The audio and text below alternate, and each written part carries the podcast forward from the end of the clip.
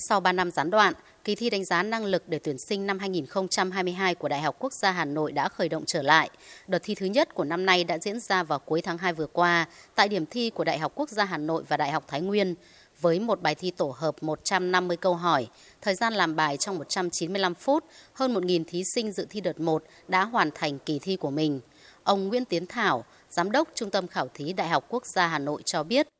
Việc giảm tải chương trình hay là việc thay đổi đối với kế hoạch của thí sinh không ảnh hưởng gì đến đề thi. Mức độ khó dễ, ma trận, cấu trúc của đề thi sẽ ổn định theo các năm dù là có giảm tải không giảm tải bởi đây là kỳ thi phân loại sử dụng kết quả các kỳ thi đánh giá năng lực chứng chỉ ngoại ngữ quốc tế thay kết quả học tập bậc phổ thông để tuyển sinh đang diễn ra ở nhiều trường đại học trong những năm gần đây. Việc đa dạng hóa các phương thức tuyển sinh trở nên mạnh mẽ hơn kể từ khi kỳ thi tốt nghiệp trung học phổ thông không còn mang tính chất là kỳ thi hai trong một nữa, mà chủ yếu chỉ để xét công nhận tốt nghiệp trung học phổ thông. Vì vậy, các trường đại học tốt đầu phải bổ sung các phương thức khác hoặc đưa ra các tiêu chí phụ trong xét tuyển hay tổ chức kỳ thi riêng để có thể tuyển được thí sinh phù hợp với ngành nghề đào tạo. Đây là nguyên nhân khiến cho các trường đại học năm nay thường có tới 5 đến 7 phương thức xét tuyển đầu vào. Ông Vũ Tuấn Lâm, Phó Giám đốc Học viện Công nghệ Bưu chính Viễn thông cho biết. Cái hình thức kết hợp này thì theo tôi nghĩ tức là, là đáp ứng cái nhu cầu xã hội và đặc biệt là tạo mọi điều kiện cho các em thể hiện được cái năng lực của mình. Những em có chất trình độ ngoại ngữ tốt, những em học sinh giỏi đạt thì quốc gia thì cũng đều có cơ hội để vào trường đại học.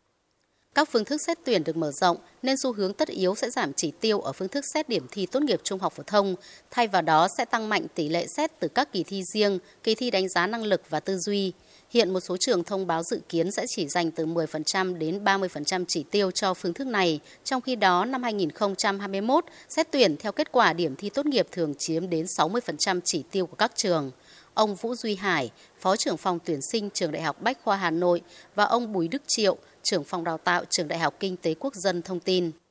Trong năm 2022 này thì có một cái sự thay đổi mạnh về cơ cấu tuyển sinh. Theo đó thì cái phương thức ờ, xét tuyển dựa theo kỳ thi đánh giá tư duy thì đã tăng chỉ tiêu lên từ 60 đến 70% và sử dụng kết quả thi trung học phổ thông thì chỉ còn 10 đến 20%. Cũng là do đã chuyển hướng sang uh, sử dụng cái kỳ thi đánh giá năng lực. Chính vì vậy nên là chỉ tiêu đã được uh, chuyển sang có thể nói là cũng khá khá lớn theo cái kỳ thi này. À, lý do căn bản thì từ năm 2020 à, mục tiêu của kỳ thi tốt nghiệp trung học phổ thông này, cái à, mục tiêu để sử dụng cho tuyển sinh nó đã trở nên thứ yếu, mà mục tiêu chủ yếu là để xét tốt nghiệp và đánh giá cái quá trình giáo dục ở phổ thông.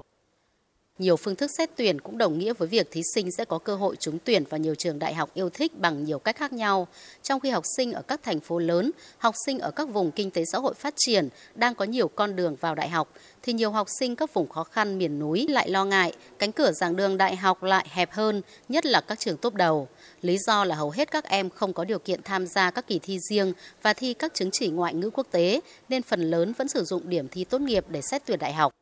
50% là các em thu nhận hộ nghèo nên là cũng khó khăn trong cái việc à, tham gia các kỳ thi do các à,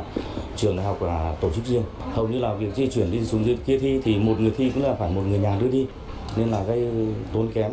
Bản thân em cũng cảm thấy rất là mông lung bởi vì nếu mà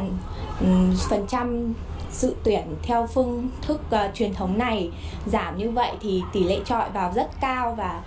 cơ hội vào cũng thấp. Rõ ràng những lo lắng của học sinh vùng khó về cơ hội được vào trường đại học mình mong muốn khi nhiều trường tổ chức phương án tuyển sinh riêng là hiện hữu. Dù các trường nỗ lực để tổ chức kỳ thi riêng của mình ở nhiều tỉnh thành khác nhau, nhưng độ phủ rộng sẽ không thể hết. Thêm cơ hội nhưng cũng là thêm áp lực mà các thí sinh năm nay phải đối mặt và tìm cách vượt qua.